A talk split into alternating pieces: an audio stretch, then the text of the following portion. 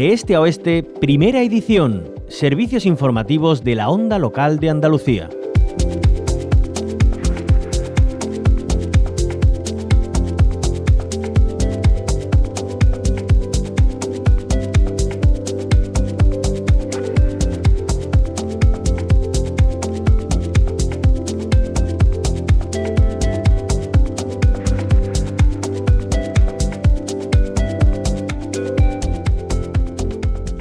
Con el eh, nuevo año eh, llegan también novedades eh, fiscales. Llega el impuesto de solidaridad de las grandes fortunas, cuya finalidad es exigir un mayor esfuerzo a los contribuyentes con más capacidad económica para hacer frente a la crisis energética e inflacionista y armonizar la fiscalidad patrimonial entre las distintas comunidades autónomas.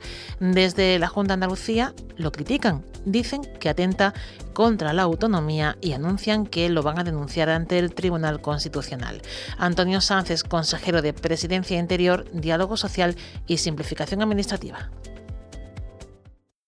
Esta iniciativa favorece, por ejemplo, a Portugal u otras comunidades autónomas y, daña a Andalucía. pretende provocar una, seguridad, una inseguridad jurídica y vulnerar la confianza de los contribuyentes y de las empresas que quieren invertir y implantarse en Andalucía, que infringe el Estatuto de Autonomía y, el propio procedimiento parlamentario para hacer la modificación que ha hecho. Por lo tanto, bueno, trabajamos en un recurso de inconstitucionalidad. Recordamos que cuando Andalucía eliminó el impuesto de patrimonio, el Gobierno central aprobó a los pocos días este impuesto de solidaridad. Queremos conocer más sobre él y por ello saludamos al secretario general de Gesta del Sindicato de Inspectores de Hacienda, José María Mollinedo. Bienvenido a la onda local de Andalucía. Buenos días, encantado de, estar con ustedes. Eh, bueno, José María Mollinedo, hemos dicho que ese impuesto de solidaridad, y así se nos ha explicado, es un impuesto a, las grandes fortunas para que aporten más y se pueda eh, hacer frente ¿no? a, a la inflación. Em, ¿Cómo se calcula este impuesto? ¿Quiénes lo pagan? Bueno, este impuesto está em, em, llamado a, a,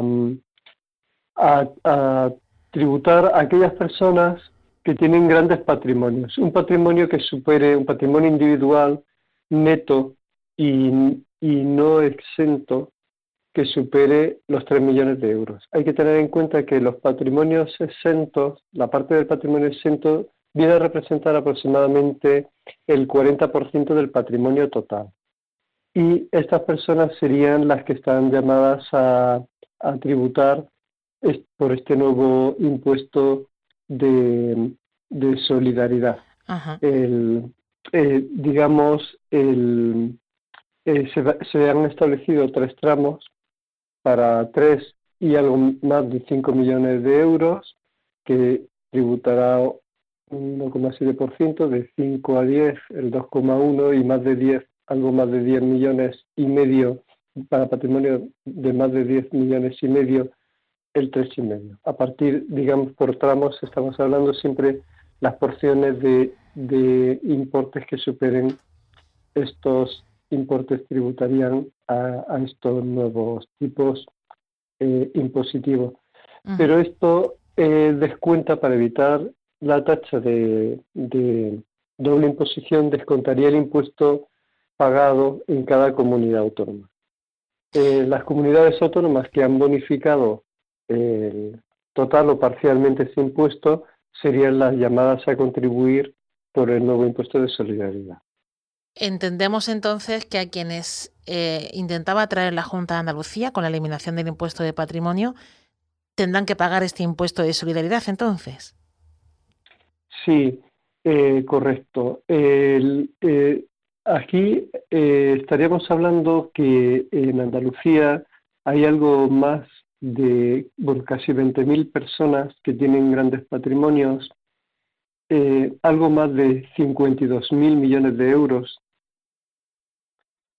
lo cual sale un patrimonio neto individual de algo más de 2,7 millones de euros para cada uno de estos 20.000 andaluces. Ese es el patrimonio que declaran.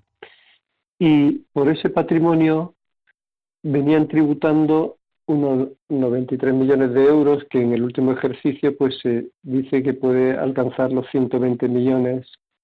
Pero yo este, como técnico estoy viendo las últimas informaciones eh, de la recaudación publicada, no la esperada.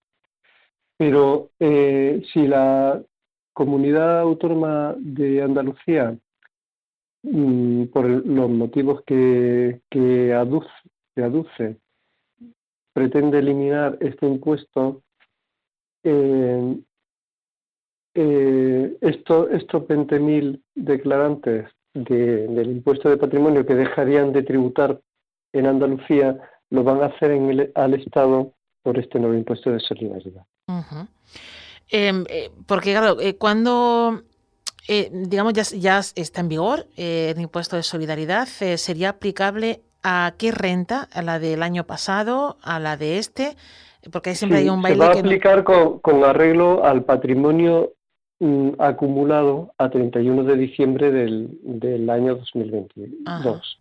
Eh, y se va a presentar las declaraciones a lo largo de este año 2023. Em, la, eh, con posterioridad a la declaración del impuesto de patrimonio para saber qué personas van a pagar ese impuesto o no. Una vez que Andalucía u otras comunidades que así lo han anunciado eh, sigan bonificando o no, total o parcialmente, el impuesto, pues esas cantidades mm, pagadas por el impuesto de patrimonio no deducirán, si no lo han pagado, no deducirán en el nuevo impuesto de solidaridad. Y, por tanto, el, el efecto para estos 20.000 declarantes de Andalucía con mayores patrimonios quedará neutralizado ¿no? a la medida de la Junta de Andalucía a través de este nuevo impuesto de solidaridad. De ahí que... Esto, el... Sí, dígame, dígame.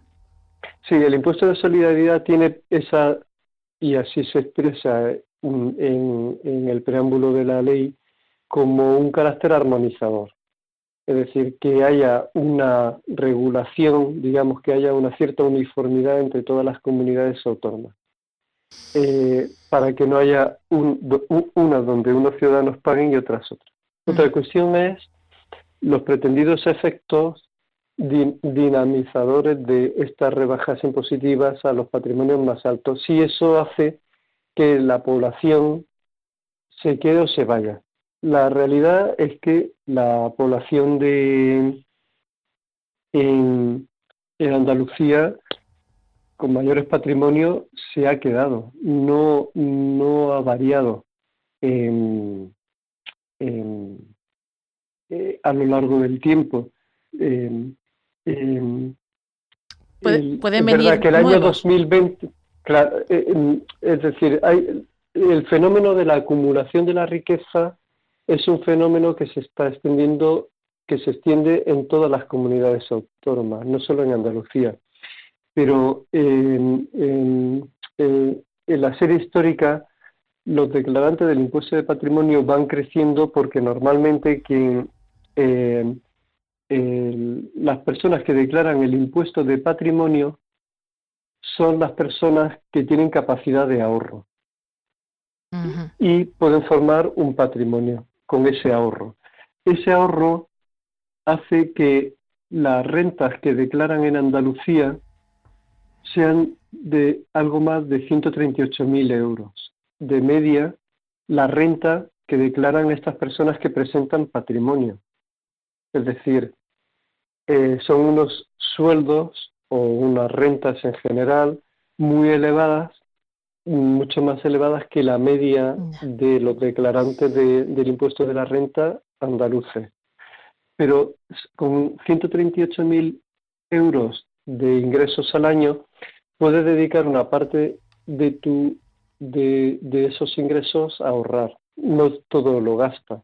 Mm. Tienes, digamos, un, margen para poder ahorrar y eso es lo que hace que se vayan acumulando los patrimonios.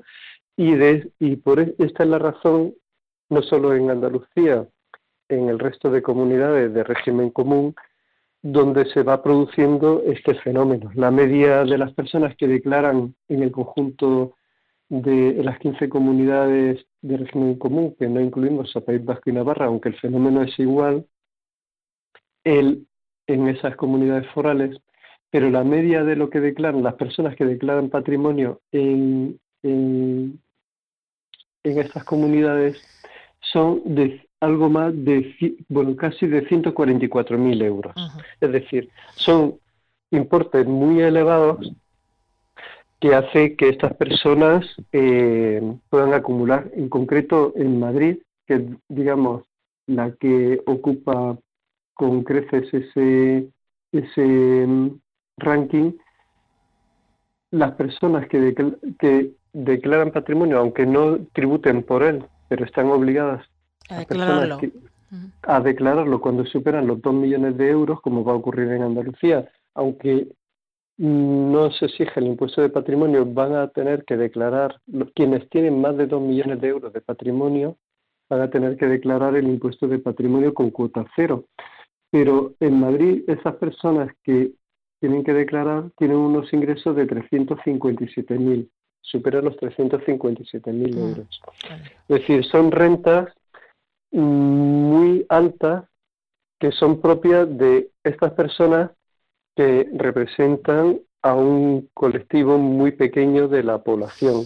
Al 0,1% de los declarantes de renta son los que presentan la declaración del patrimonio. El 99,9% de las personas que declaran el IRPF no presentan patrimonio. Em, mm, uno de los objetivos de, esta medida es armonizar entre comunidades autónomas, como bien decía eh, José María Mollinedo, Em, pero claro, eh, la Junta de Andalucía va a recurrir al Tribunal Constitucional. Eh, ¿Cree que este impuesto invade competencias fiscales de las comunidades autónomas y que puede tener salida ese recurso? Que paralizaría el proceso hasta que se determine algo ¿no? por parte del Constitucional. Bueno, habrá que ver si, si con la nueva mayoría que se ha conformado en el Tribunal Constitucional se podría evitar o no una acción como la que hemos visto recientemente con las medidas cautelares que se han adoptado, em, o cautelarísimas en este caso. Eh, pero eh, posiblemente em, hay que, haya que tener en cuenta eh, a la hora de valorar el fondo, no, no hablo de, de las cuestiones procedimentales previas, pero sí en cuanto al fondo que la mm, potestad originaria para establecer tributos la Constitución la atribuye al Estado. Y que el impuesto de patrimonio es un impuesto estatal que se ha cedido a las comunidades autónomas para su financiación. Ese es el motivo por el que un impuesto estatal se ha cedido íntegramente para la financiación, en este caso, de la Junta de Andalucía.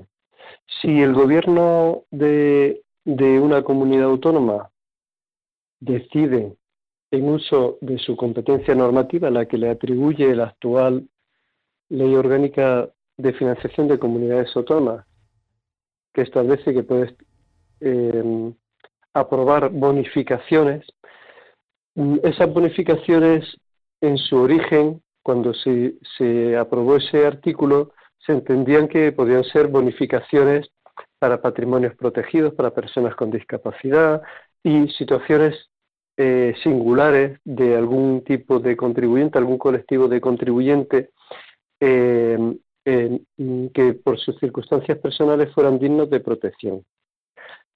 Eh, digamos, sus patrimonios para poder atender las necesidades que puedan tener en, en el día a día o en un futuro. Correcto.